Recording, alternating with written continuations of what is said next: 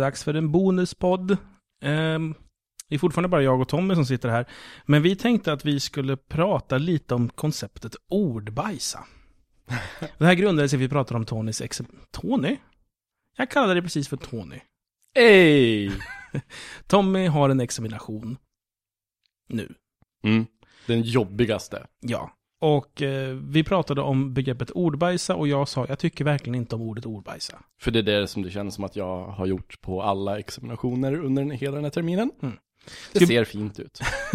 Att ordbajsa är alltså att ta någonting man säger och att eh, brodera ut det så pass att det ser ut och passa in i sammanhanget. Typ skriva det väldigt akademiskt. Precis. Som är kontexten här då, eftersom det är inom studier vi pratar om.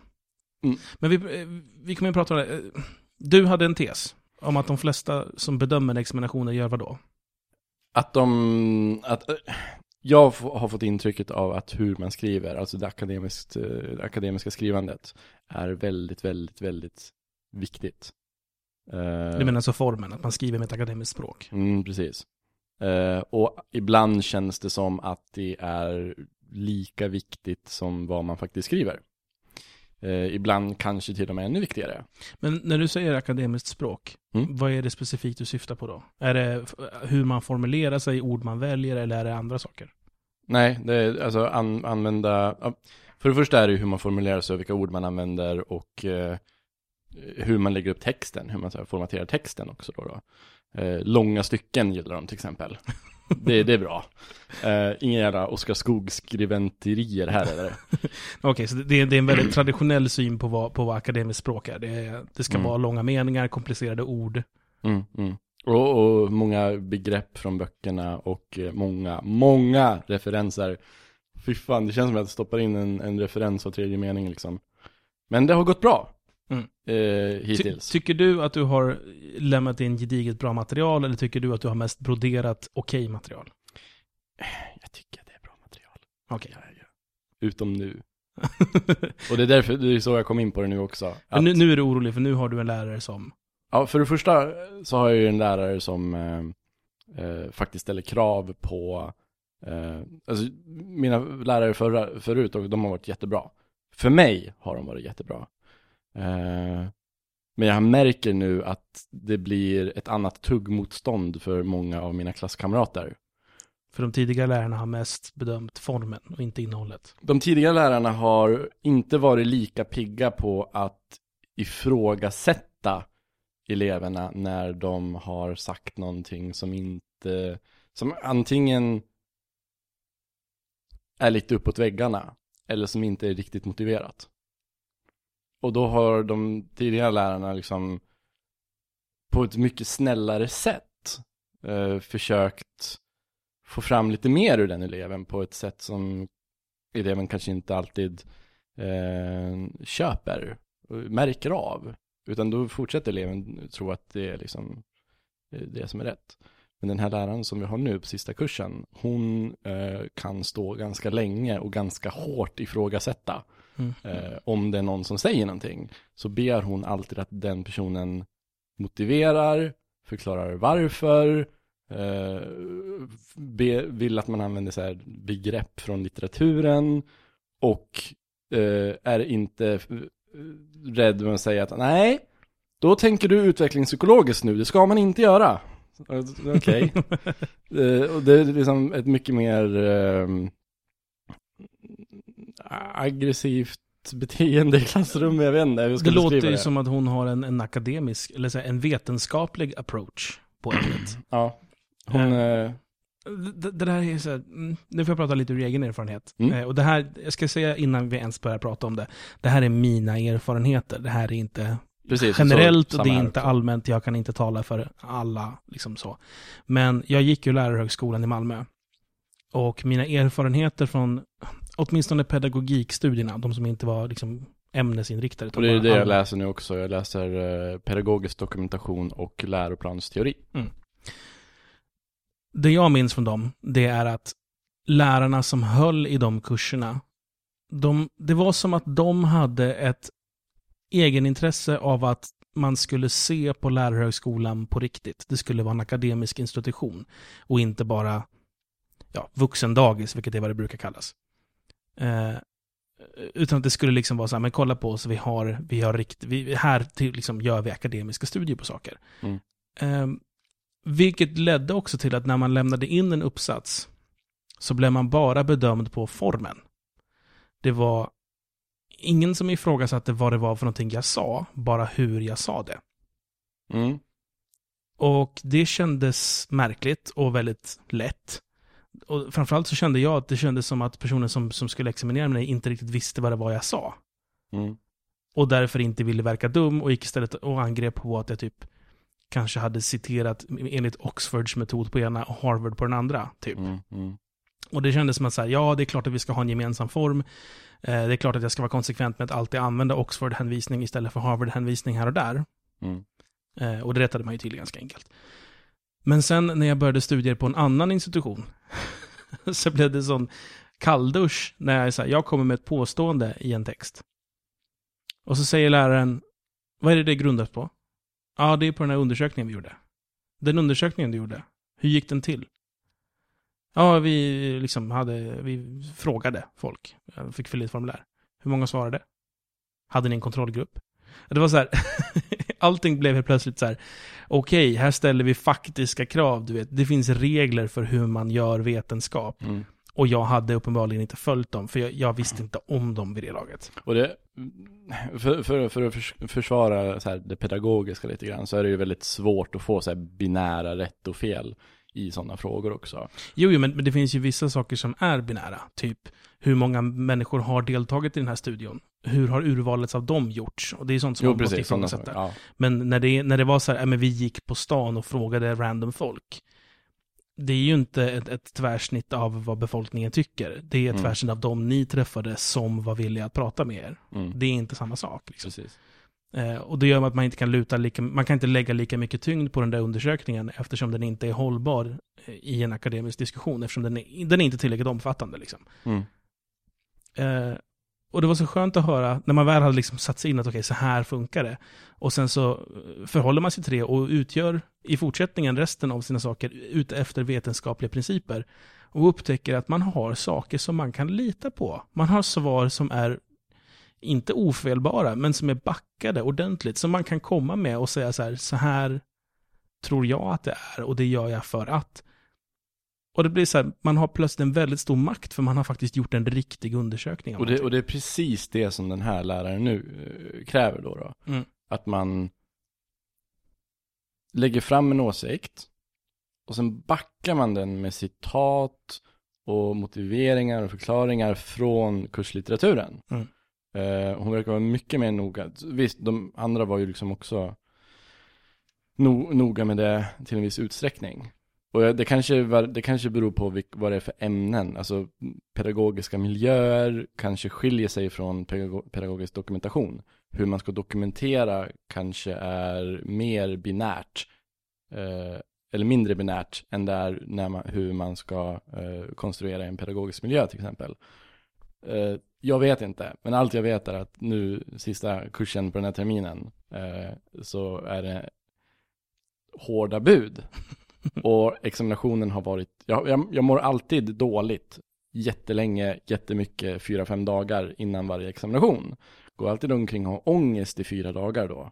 Eh, dels för att jag får skrivkramp, dels för att jag eh, känner mig stressad och inte tror att jag kommer hinna. Eh, examinationen nu, som jag håller på att skriva nu, den är, eh, ska vara klar på onsdag klockan 12. Jag har 500 ord kvar att skriva. 500 ord nu lördag, eh, söndag det kväll. är ingenting. Nej, precis. Eh, Söndag kväll, hela måndagen, hela tisdagen och halva onsdagen. Ändå har jag typ en knut i magen hela tiden. Men då sätter du ner och så skriver du de där 500 orden ikväll. Mm, Och så ser det- du resten av dagarna som dagar där du kan läsa igenom, liksom göra bättre. Mm. Jag fick ju skrivkramp igår, så vi får se hur det går. jag har lärt mig att skrivkramp går faktiskt att jobba runt. Mm. Det finns knep. Mitt knep är att bara skriv. Ja. Alltså skriv nonsens. Skriv bla bla bla, joppetippetu. Alltså bara skriv ord mm. och fortsätt med det i två timmar. Har det inte hänt något på två timmar så ta en paus. Mm. Jo, ta, ta pauser, det är någonting som är väldigt, eh, eh, att rekommendera när det är skrivkramp. Mm. För det, om man bara sitter där och stirrar på skärmen, ingenting kommer hända. Ingenting kommer hända. Nej, allt för många P3-manus har jag suttit och stirrat på ett tomt papper. Mm. Och jag har ju upptäckt att jag kan ju inte skriva klockan, det är där, jag, jag funderade ju på om jag skulle typ eh, lämna återbud till podden idag. För att jag måste här, få panik och måste sitta hemma och skriva. Men så tänkte jag, jag skriver aldrig någonting förrän klockan fem på kvällen ändå. Mm. Jag gör inte det. Jag sitter och stirrar på skärmen från klockan 12 till klockan 5 och sen börjar jag picka lite försiktigt på tangenten och sen kanske det blir någonting. Mm. Men det ska bli jätteintressant att se om jag hinner och om jag tycker att det blir bra. För det är det som är problemet också. Det är inte det att man skriver kramp, det är det att man vill att det ska vara bra också. Du får ju återkomma sen med resultatet också, hur det gick. Mm. Så kan jag komma och eh, skryta. Eller skämmas. Kan, Ja. kan, så kan jag disputera dig, om du vill. Disputera? Disputera. Vad är disputera? Det gör man egentligen mest när man har skrivit en större uppsats. Typ en CLD-uppsats. Okej. Därför Nej. jag inte vet vad det ordet är då. då. Eh, när du ska ta en, en master, till exempel. Okej. Då skriver du en disputation. Som är en avsats. En, en, en avsats, en, en uppsats. Är det som ett svar på något eller? Ja, nej, du, du eh, presenterar det i en föreläsning, more or less. Och sen så ska your fellow peers granska dig. Okej, ja men då, då, då tror ja men då, fan. Finns det ett annat ord? Jag tror det finns ett annat ord för det. Ja, det finns massor med ord för det. Ja men då, då vet jag vad det är för något. Tanken är i alla fall då att när, om du passerar igenom den och fortfarande är godkänd, då kan du publicera dina resultat och då kan du också ta din examen. Och då kommer ditt verk att vara på riktigt. Då är det någonting du faktiskt kan luta dig mot. Det är därför man ser, vi pratade om det här förut med Malin tror jag, när man ser någon som uttalar sig på nätet och säger så här, jag har faktiskt skrivit en uppsats om det här. Mm. Jo, men var, var någonstans finns den i så fall publicerad? Mm. För den är inte en riktig uppsats förrän den är publicerad. Och det blir den först efter att du har blivit ifrågasatt av dina peers. Mm. Ja, peer review är ju Precis. viktigt. Ehm, ja, och då, då ska det ju också finnas tillgänglig eftersom vi har lagar som säger att den kommer finnas tillgänglig på bibliotek. Du kan ju begära ut alla uppsatser som har Mm. skrivits. Nej, usch. Annars är det ju bara en löst sammansatt text som någon har skrivit som råkade plugga någonting. Skola. Men det är Jag- fint jag i vill- slutändan. Det är, alltså akademi är vackert. Ja, men jag vill ju börja jobba nu. Ja, Jag vill ju det. Så det känns i alla fall som att man lär sig jävligt mycket. ja, det, är, det är ju positivt i alla fall. Eh, även om jag hade jobbat eh, med det här i över ett år innan så är det så mycket som jag inte hade någon aning om. Jag har ju inte riktigt samma intryck. Jag, jag började i och för sig inte jobba förrän mer än jag höll på och pluggade. Men jag lärde mig ingenting, tror jag. Men vad- vad- inte du-. När du tog eh, lärarexamen, vad, du, du hade alltså, din utbildning var fokuserad på gymnasiet då eller? Gymnasie och högstadium. Ja, precis. Så jag, har inte, jag har inte en lärarexamen, ska jag förtydliga. Nej, okej. Men det, det, det är väl vä- väldigt så här. äh, För det första är det väldigt mycket ämnesfokus. Oh ja. Men hela så här didaktiken lär ju vara helt annorlunda på gymnasiet än vad det är på förskola liksom. Det tror jag definitivt. Ja. Jag tror förskola är mycket mer eh, mycket mer under ytan att läsa av. Ja, vi jobbar jättemycket mer med eh, någonting som var i fokus när jag pluggade. Det var ju ehm, de tysta eleverna. Mm. Eh, hur ser man till att man eh, ger en... Det är svårt att ge en exakt jämnt fördelad uppmärksamhet till alla elever, för vissa elever kräver mer. Men hur ger man en rättvist förmedlad? Mm. Och, precis, och det är ju någonting som nu är ju, är ju det vi läser i det här området, för det är ju någonting som vi har tagit upp i förskollärarutbildningen också. Eh, Att, men vi har ju samtidigt inte samma krav som ni har på att här, värdera, sätt, sätta ett betyg på studenten. Det är ju ingenting vi gör. Vi gör ju, det är jättemycket sånt också. Mm. Alltså tolka läroplanen, göra en bedömning och sen realisera den i vad är eleverna presterar och hur... Alltså och också att kommunicera. Det här säger läroplanen. Hur formulerar jag det till mål för mina elever som de greppar? Mm. För det är jättemycket som handlar om så här lösa begrepp som det är svårt att säga till en 15, 16, 17-åring. Mm. Eh, alltså som du pratar med om, så här, ja men det handlar om en, du måste visa en djupare förståelse. Mm. Ja men hur då? Mm. Hur ska jag visa det? Och det, det är ju någonting Ja. som, som vi slipper. För att vår, vår, förskolans läroplan ställer ju inte krav på barnen, utan det är ju liksom på verksamheten som kraven ställs. Mm. Eh, men det här med tysta elever, det, det är ju universellt för alla skolans nivåer. Jo, det tror jag. Och just det att eh, en lärare till exempel kommer kunna ledas mot att ställa fler frågor till eleverna som läraren vet kommer kunna svaren. Att det är liksom väldigt lätt att det vinklas åt att man undviker eleverna som man vet inte kommer kunna svaret. Mm. Att man vill kunna gå vidare. Uh, Sådana saker som man liksom inte har tänkt på innan. Men jag antar att det du studerar då handlar väldigt mycket om hur man lär ut. Och hur, eh, och, och ämneskunskap. Ja, ämneskunskap, alltså, vi hade ju... Första delen av utbildningen var ju bara pedagogik. Och sen hade vi bara ämneskunskap. ja. Det var liksom extremt tydligt uppdelat. Sen så fanns det typ en sketen workshop som handlade om och hur blandar vi dessa två? Det som det egentligen borde ha handlat om. För matten kunde vi ju redan. Mm. Och vi har ju liksom inte vi har, vi har inte så mycket om att förmedla kunskap. Vi har inte så mycket om att lära ut.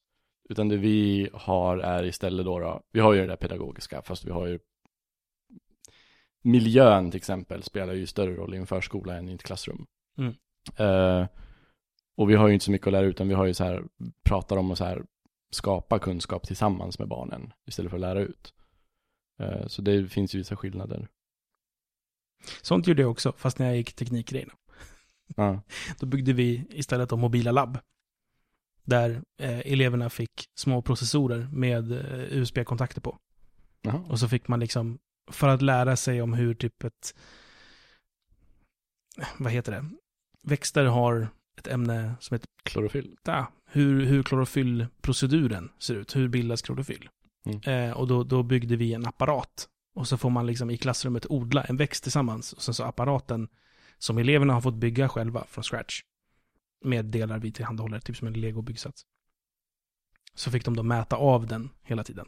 Och så skulle- de då, när man tittar på hela händelseförloppet, för man följde då en växt under ett vår. Ja. Flera växter, eftersom de kan det. Eh, så fick de då kolla på mätvärdena från vecka till vecka och sen liksom försöka dra slutsatser. Och istället då för att vi berättar hur det funkar. För det här kostade ju ingenting. Det här kostade en, en halv lektion att bygga det här och sen så fick den bara stå och sen hade man någon som vattnade, vattnade skiten. Men efter att det hade gått ett halvår så hade de fått all mätdata de behövde. Och så fick de titta på mätdatan och dra slutsatser om hur klorofyll fungerar. Och alla elever kunde det sen på provet. Utan att behöva plugga, för att de hade fått göra det från scratch Precis, själva. precis, precis, precis. Och just det där learning by doing och sådär. Sen är det mycket som inte går att lära ut på det sättet heller. Det är svårt att lära ut historia, till Mm. exempel. Det, det, är det någonting som, inte lära men så utveckla, det men okej, i förskolan kan man säga att vi ska lära barnen att lära sig. Fast Det- det, jag det, tror man- det gör vi också. På- Jo, men Men alltså vi, det, Jag gör det inte längre, men de gör man, man säger att, att lära barnen att vilja lära sig. Sådana saker. Gud vilken rivstart den här uh, Bondespodden har fått. är det inte roligt att säga? oh! Oh, vad pengar är. Jag har gått till väl till pass på detta. Eh, Eh. vi ville prata om Macklemore. Jag vill prata om Macklemore. Vad är Macklemore? Macklemore. Macklemore. eh, och Ryan Lewis. Är det Matt Lemore eller Mac Lemore? Eh, E M-A-C-K-L-E-M-O-R-E. Macklemore. Ja. Macklemyren. Ja, Macklemore. Mm. Macklemore. Eh, fan, eh, hur gammal är han?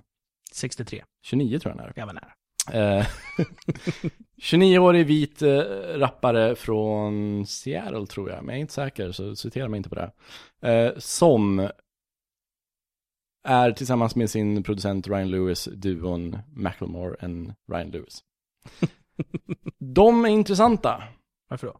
För att jag anser dem vara det absolut viktigaste som hänt musikindustrin. Eh, åtminstone de senaste tio åren. Jag, ut, Stora ord. jag utmanar någon att hitta någonting som är viktigare för musikindustrin de senaste tio åren än den här duon. 2003 till idag. Mm, Blir det så? jag vill nästan säga jag, tviv, jag, tvekar inför att säga 20 eller 15 år. För vi har ju Napster och digital eh, distribution och sånt där. Det är ju... Det är tragiskt att behöva säga, men typ Offsprings self-esteem-platta. Jaså? Det är den första indie-utgivna skivan som säljer platina. På eh, så här indie-skivbolag? På ett in, på, det är den första indie-label-skivan som säljer i, i samma nivå som vanliga skivbolagsartister. Mm. Det är en ganska viktig händelse. Mm. Och, precis, och det här är lite, säg den eh, bollparken då. då. Okej. Eh, Jag får och- se, jag, jag väntar tills jag höra vad Macklemore har gjort och så har jag en eventuell kontring, jag får se. Vi får se. Som inte är från 90-talet, utan som är från mellan 2003 till 2013. Ja, Okej. Eh, Macklemore ligger ju inte på ett indie-skivbolag. Mhm. Det gör de inte. Eh, de ligger inte på något skivbolag. De ger ut sin musik helt själva. Mm. De, för det första så är det ju, det är hiphop. Det är, det är genren. Grejen med Macklemore är att de är en väldigt så här, frisk fläkt. Jag som har gillat hiphop sedan 95 och ofta har fått försvara, förklara och skämmas över det. För att folk associerar hiphop med saker som jag inte vill bli associerad med. Gangsterliv, kvinnofientlighet, bling-bling och så vidare. Ja, ta sig på snoppen och sånt där. Eh, så därför är det så jävla uppfriskande när Macklemore kommer och eh, får uppmärksamhet och gör låtar som till exempel argumenterar för homoäktenskap. Eh, jag tror inte någon mainstream hiphop har gjort det någonsin, så vitt jag inte vad jag vet. kan komma på i alla fall. Kanske Lupe Fiasco har gjort det någon gång. Är det mainstream hiphop? Ja, det är det väl. Han har haft någon hit. jag tycker inte om honom. Han är jävla, han är, han är jävla eh, World Trade Center 9-11 conspiracy Jo. truther. Så jag gillar ju inte honom. Men han är ju inte den värsta typen av rappare om jag säger så. Uh, Macklemore kommer och gör låtar om eh, ja, homoäktenskap och sånt där. Eh, allvarliga teman. Eh, även om det ibland sveps i ett mindre all, allvarligt uh, skynke. Som till exempel deras första jättestora hit, då, Thrift Store. Som kritiserar eh, materialismen och kommersialismen inom, inte bara hiphop, utan hela eh, ungdomskulturen. Där de då eh, snackar om att det du köper för eh, 50 dollar kan jag hitta för 5 dollar eh, second hand. Och hela det här att second hand har blivit liksom som en eh, modekategori nu nästan. Där de bokstavligt talat köper saker från yard sales, tar det till sin butik och lägger på tio gånger på prislappen liksom. Eh, så det var härligt att den, eh, för hiphop som är så jävla materialistiskt och bling-bling och champagne i vipprummet och allt det där.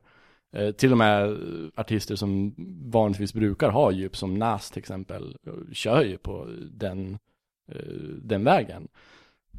Så här kommer eh, en indie hiphop-duo och så här kritiserar det och gör narr av det och den låten exploderar och blir jättestor och hamnar på första plats på Billboard-listan. Och då tänker jag, aha, inte nog med att de är en hiphop-duo, men eh, två vita killar som inte ser speciellt hiphop ut alls. Eh, gör låtar om homofobi och materialism och allt som har präglat hela den här uh, hiphop-kulturen de senaste, sen 80-talet i stort sett. Eh, och de blir jättestora. Det är ju skithärligt. Men och sen till råga på allt så har de ingen skivbolag. Inte ens ett indiebolag. Utan det är de som gör allt det här. De anlitar så här, företag för promotion. Eh, det är allt. Men alltså allt är så här digitalt. De, de, de kan ju lägga upp sina låtar på App Stores där. Alltså de har inte så här stort PR-maskineri bakom sig som någon som släpper musik via eh, Universal eller Sony eller något sånt där. Eh, och då tänker man, okej, trevligt. indieartist kommer etta på listan. Fine. Ehm, deras andra singel kommer. Den når också nummer ett på Billboard-listan. Får jag avbryta dig Tommy? Mm. Jag väntar fortfarande på vad det är som gör att det här är den viktigaste händelsen. Det här är den viktigaste händelsen för att det har aldrig förut hänt att någon artist utan ett skivbolag har fått två hitsinglar på eh, Billboard-listan, på nummer ett till och med. Eh, helt på egen hand och jag tycker att det talar för liksom ett paradigmskifte i hur musik distribueras, vilka som kan synas. Jag tycker skivbolagens roll blir bara mindre och mindre och mindre och mindre. Och det här är någonting som skulle kunna vara en vändpunkt. Och när det bara var en singel så trodde jag att okej, okay, det här är slump. Gangnam style slump. Andra singeln, visst att den skulle gå bra, det kan man ju förvänta sig, för det är liksom det andra singeln rider på den vågen. Men att den också når nummer ett, utan ett skivbolag i ryggen. Har Deadmau5 haft ett år? Nej, inte vad jag vet. För annars är det också en artist som har tagit sig upp utan skivbolag. Mm. Det, det, finns ju många som har tagit sig upp. Sen, man kan faktiskt lägga fram Justin Bieber som ett exempel också. Uh, han har ju ett skivbolag i ryggen. Men hur han tog sig dit var ju genom att han på helt egen hand först och främst blev ett väldigt populärt YouTube-fenomen. Ja, fast sånt där finns det ju fullt av. Arctic Monkey började ju som en populär MySpace-sida. Jo, precis. Men alltså det kommer ju bli, och det, det var liksom, MySpace var ju en viktig vändpunkt för indieartisters förmåga att komma ut. Eller osignade framförallt. Ja, eh, MySpace var ju jätteviktigt för, för det liksom. Eh, och sen YouTube har ju blivit lika viktigt det också. Hur har de bekostat inspelningen? Inspelning? Av skivan? Av skivan? Ja. Ingen aning. För det tänkte jag, det jag skulle trumfa Macklemores viktighet med är i så fall eh, Amanda Palmer. Som är den första artisten som har kickstartat en skivinspelning. Mm. Hon eh, lyckades också, för till att börja med. Hon, hon eh, har ju gjort sig känd innan med, med eh, The Dresden Dolls. Och sen har hon släppt två soloplattor. Sen var, det, var det du som gillade henne väldigt mycket? Jag gillar henne jättemycket. Ja. Men hon släppte en, eh, hennes senaste skiva då. Som jag glömt bort vad den heter. Eh, den hade hon inget skivbolagsstöd för. De ville inte att hon skulle spela in något nytt. Hon ville däremot göra det och gick till Kickstarter och sa hej fans. Jag vill spela in en ny skiva, men jag har inte råd med att hyra en studio och jag behöver ett band. Mm. Och fick ihop några miljoner. Och skivan släpptes för inte så jättelänge sedan. Och nu turnerar hon med den skivan. Mm. Och gör TED-talks om att man ska inte skämmas för att be. Mm. Det finns ära i det. Eh, hon kliver ju ur hela skivbolagsstrukturen. Dels för att hon inte heller är signad någonstans. Men sen också för att hon till och med eh, kickstartar inspelningen av skivan. Hon har inte ens råd med studion själv. Mm. Jag vet inte om hon har någonsin varit en listetta dock. Jag kan ingen låt med henne heller. Jo, en kan du. Ja, jo. Den kan du. Den kan jag. Ja. Uh, jag vågar inte säga att hon inte haft några listettor. Uh, men jag har, Jag jag har aldrig sett henne på eh, Billboard Top 40 i alla fall. Nej. Jag vet inte, jag, jag ifrågasätter om de är det viktigaste som hänt de senaste tio åren. Men oavsett vilket vad jag, vad jag ifrågasätter, vad intressant att höra. Det, hoppas att det inte bara är en slump. Mm. För det jag tror musikindustrin skulle må jävligt bra av är att skivbolagen slutar bestämma vad man ska höra. Mm. För det är så många som, jag har full förståelse för det också, men det är så många som inte orkar leta musik. Utan de tar, de plockar av det som serveras. Och, Det gäller ju allting. Det gäller ju folk som spelar tv-spel som gör så, folk som ser på film som gör så, mm, folk som läser absolut. böcker som gör så, och men det känns ändå, t-shirts. det känns ändå som att, eh, nu nu kanske jag är helt fel, men det känns som att skivbolag i musikindustrin bossar mer över utbudet än vad spelföretag bossar över utbud, spelutbudet. Nej. Fast det är bara en känsla jag har. Så ja, det, alltså det, det är nog, jag tror att det är ännu värre i spelbranschen för att det är så jävla mycket dyrare att göra ett storspel. Alltså, Jo, alltså- med storspel menar jag spel som släpps av Activision, EA, för detta THQ, Ubisoft Mm. och så vidare. Deras, alla deras spel de gör kostar mycket pengar. Mer än vad det kostar i en skiva. Om du Mm. inte är typ Bono och ska ha London symfoniorkester, då blir det också dyrt. Mm. Men om du är bara ett band liksom. Men jag känner alltså att, jag tror det har mycket att göra med kostnaden på att konsumera också. Det är billigare att konsumera musik.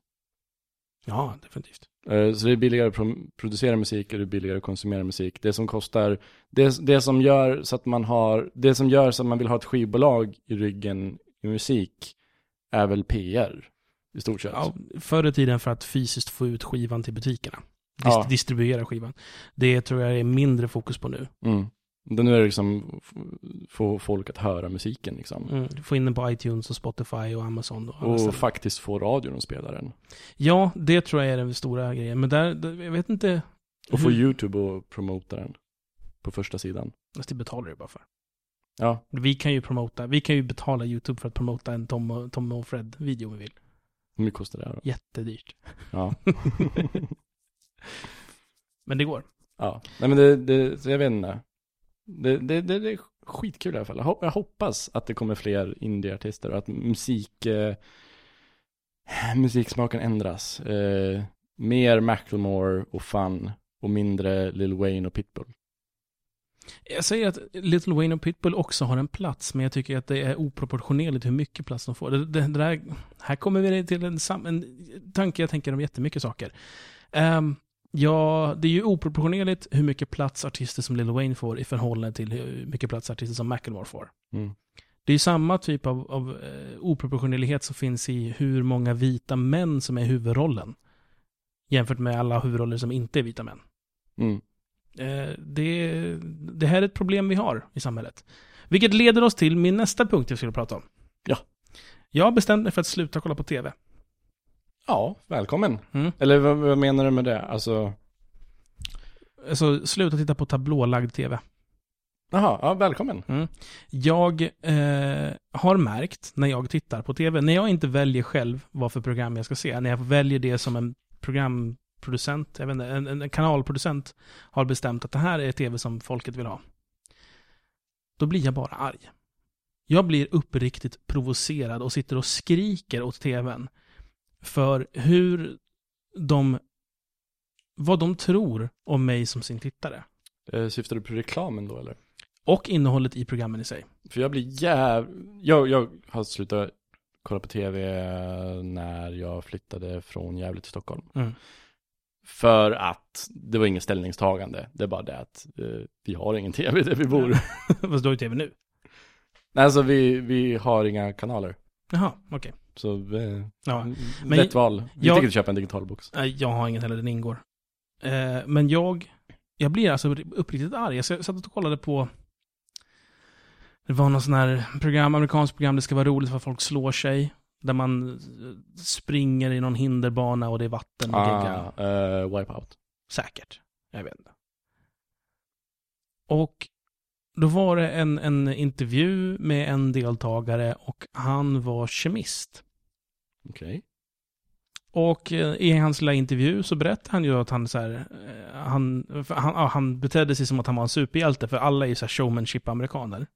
Som de alltid är i sådana här tävlingsprogram. Mm. Och de säger you're, typ, you're kind of a superhero, what is your superpower? Och han säger chemistry.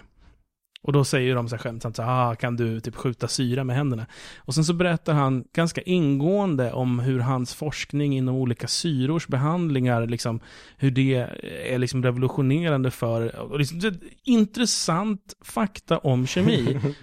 Och då klipper de till programledaren som himlar med ögonen och låtsas att hon snarkar. Och sen efter resten av programmet så är han the dork. Mm.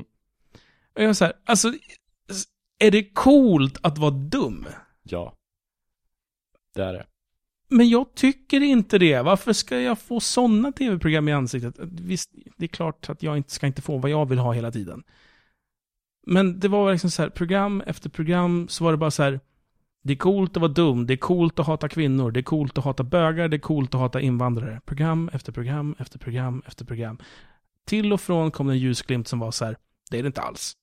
Men den var borta direkt. Och sen Mm. så kom nästa program och så, så var det, det är coolt att vara dum, det är coolt att hata bögar, det är coolt att hata kvinnor. Det var så, alltså hur orkar man titta på det här? Alltså det, det reality shows förr i tiden var ju på sätt och vis en någorlunda skildring av verkligheten, fast i en, i en, viss, i en viss kontext liksom. Alltså man tog ju inte verklig verklighet, utan man lät ju verkligheten påverkas av väldigt många yttre faktorer. Som till exempel att man stänger in folk i ett hus i hundra dagar. Jo, fast det är ju regisserat.